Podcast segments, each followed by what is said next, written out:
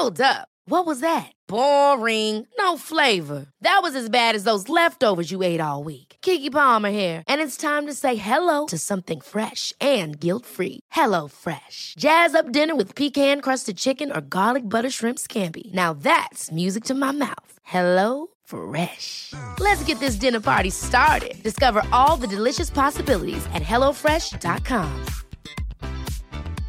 Hey, I'm Ryan Reynolds. Recently, I asked Mint Mobile's legal team if big wireless companies are allowed to raise prices due to inflation. They said yes. And then when I asked if raising prices technically violates those onerous two year contracts, they said, What the f are you talking about, you insane Hollywood ass? So to recap, we're cutting the price of Mint Unlimited from $30 a month to just $15 a month. Give it a try at mintmobile.com slash switch. $45 upfront for three months plus taxes and fees. Promo rate for new customers for limited time. Unlimited more than 40 gigabytes per month. Slows. Full terms at mintmobile.com.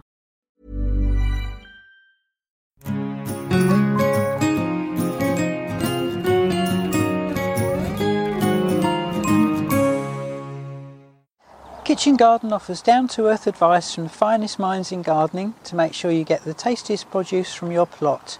Packed every month with hints and tips on growing your own fruit and veg, it's perfect for beginners and experts alike. We have seven different offers available exclusive to our podcast listeners, so there's something for every budget.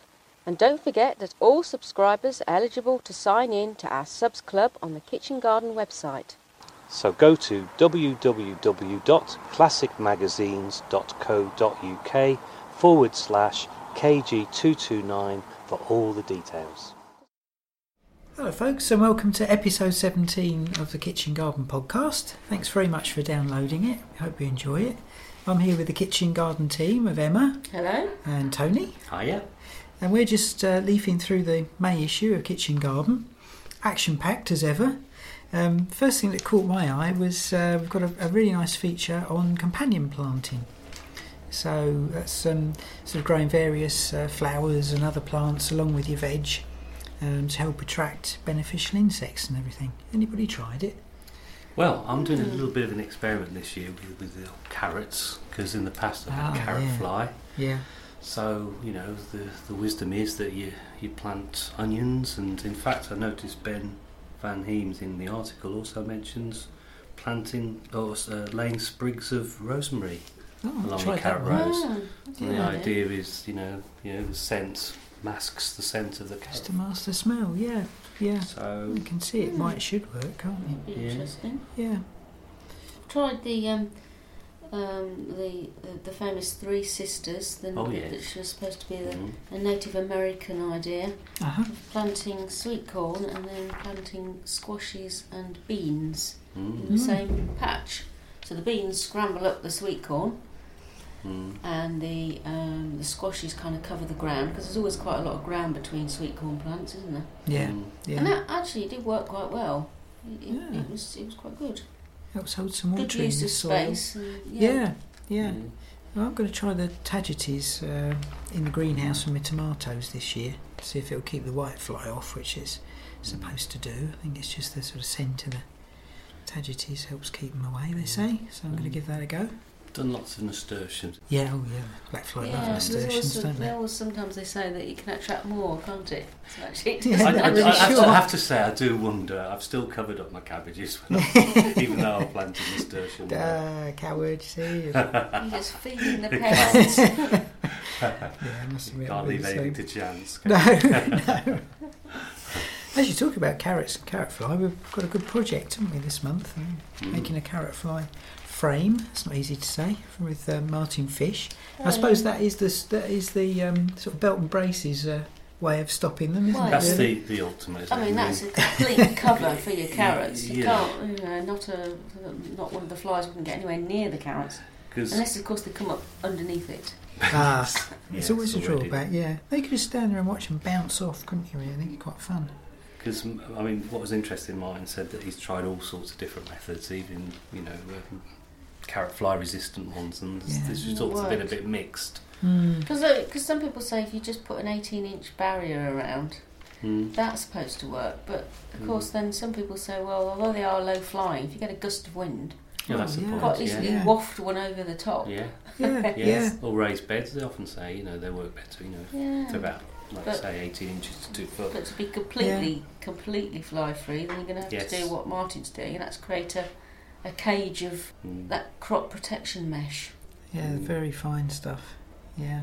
I think the more you, you, you get into this and you grow, you, you realise just how much protection you have to Yeah. around most oh, of your plants. You do, don't you?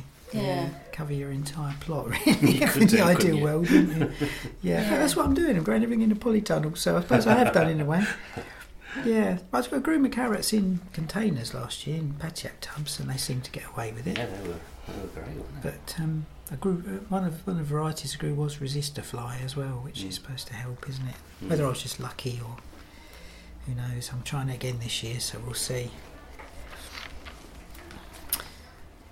Another feature that um, put together myself this time was um, on planting. Because bearing in mind we're talking about the May issue, if there's if you, there's any seeds that you haven't sown yet, or you you sowed and, and they didn't come up so well, um, because May's a good time to look for plug plants um, in your garden centre, or lots of the advertisers in KG will be selling them at that time of year, and you can always top up with those. Well, towards the end of the month, for most places, apart from perhaps far north, you've, you're not going to get frosty days or frosty nights, are you? So you're Mm. going to be safe to plant out more tender stuff. That's it, yeah. Yes, yeah. Yes, we've just got tender stuff waiting in the greenhouse or whatever. I mean, round here, we're, we're sort of East Midlands, we're talking sort of beginning of June, aren't we, really, to plant out? I know a lot of Mm. people will be different from that, but uh, Mm. generally speaking, most of the country is fairly safe, or the south anyway. Let's keep an eye on the weather forecasts. Yes. Because frosts can take you by surprise, can't they? Oh, can't they? Yeah, yeah. So yeah, it's just as well to have some fleece handy, um, just in case. You get quite a good variety of little plug plants from garden centres or, or mail order, can't you? Though you get a Oh, really yeah. good range these days. mail order, you know, especially plug plants, can be Mm. really uh, cost effective. You And know, they're very Yeah. good you know, you quality. get lots. And, Good quality. Absolutely, You're yeah. starting off with a good plant, you often Yeah. end up with a good Mm. harvest because yeah. you know if you're growing your own from seed, if you just get it slightly wrong, um, Mm. you know, not enough watering or over watering, Yeah. you can you can easily um, you know not just end up not having such a good Mm. crop at the end, really.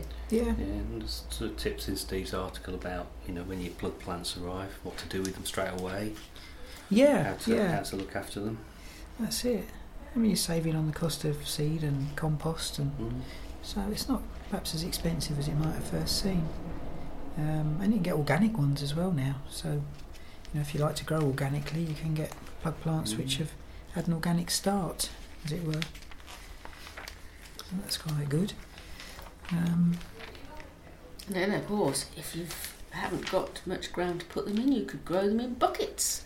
Ah, we've got a feature yes. on growing growing crops in buckets. Yeah, Because that's course- very Because interesting. of course buckets are really cheap to get hold of, aren't they? You go to these sort of Mm. um, pound shops or, or or just other you know other shops and buy really cheap cheap buckets. I think they're about a pound a time, weren't they? The ones Yeah, you got, yeah, yeah, local You DIY store. Make sure you put a Yeah. few drill a few holes Oh in the bottom, yeah, Yeah. that's important. and then you just fill them with multi-purpose compost. And you can plant pretty much any veg in them, can't you? So, Oh, absolutely, I mean, for yeah. one Yeah. average sized bucket, you get one one squash or one courgette plant in a bucket. Mm. But you can maybe get five or six beans, Mm. certainly dwarf beans, dwarf French beans. Yeah. Yeah. Maybe three three sort of runner beans, climbing Yeah. runner beans, because they do need a lot of water and a lot of uh, feed. So you probably wouldn't want to put more than three in a bucket. Mm. Yeah, some strawberries, you. Oh, strawberries would be great. That's a Yeah. nice one. Yeah. Yeah. Onions as well. You can grow onions. Mm. Yeah. Just sort of pack them in and then gradually pull them out.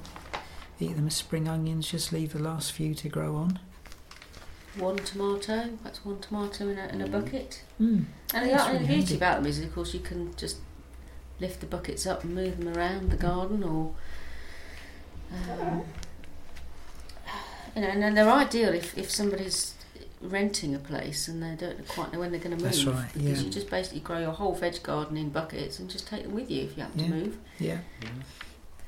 Yeah. We've even got. Uh, yeah, if you've, we've got is a tiny balcony or something.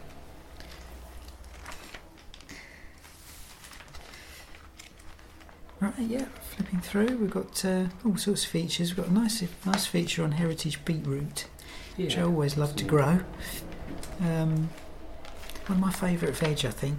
So easy to grow. But Rob Smith's um, mentioned some more unusual varieties, which is is always interesting to try something I haven't tried before. You get yellow ones, can't you? Mm. Yeah, we've got Burpees Burpees Gold, Gold, in here, yeah.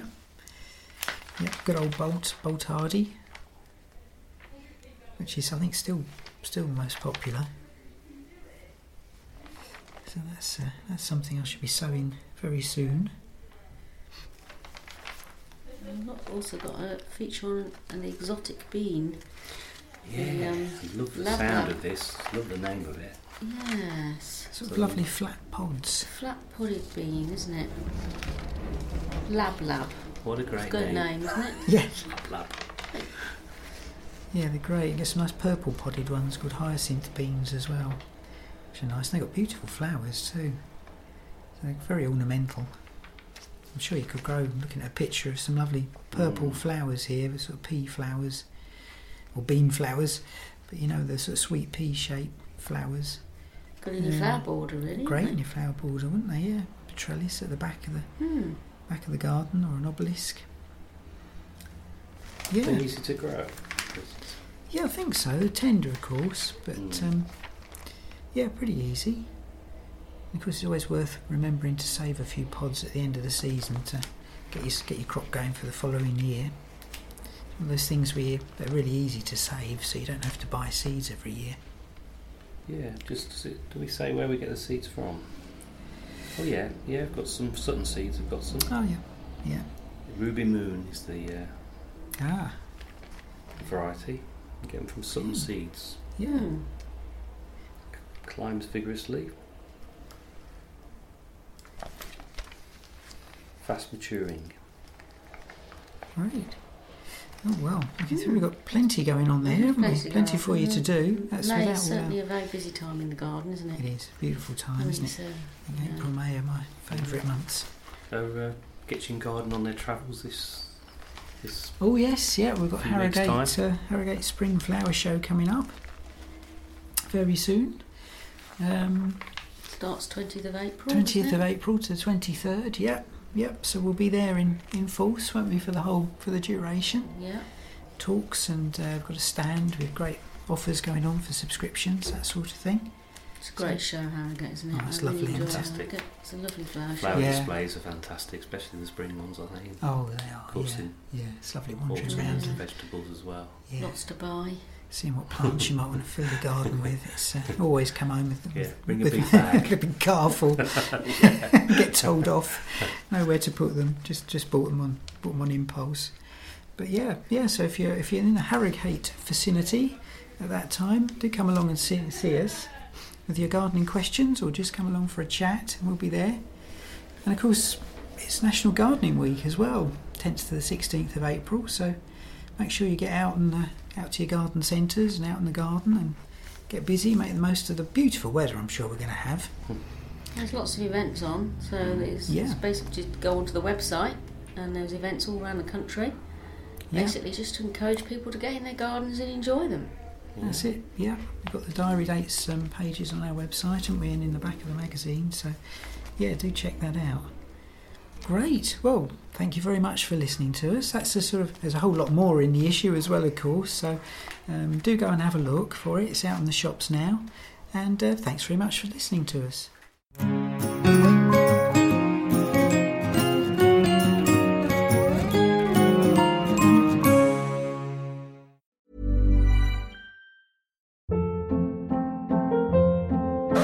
Hold up. What was that? Boring. No flavor. That was as bad as those leftovers you ate all week. Keke Palmer here, and it's time to say hello to something fresh and guilt-free. Hello Fresh. Jazz up dinner with pecan-crusted chicken or garlic butter shrimp scampi. Now that's music to my mouth. Hello Fresh. Let's get this dinner party started. Discover all the delicious possibilities at hellofresh.com.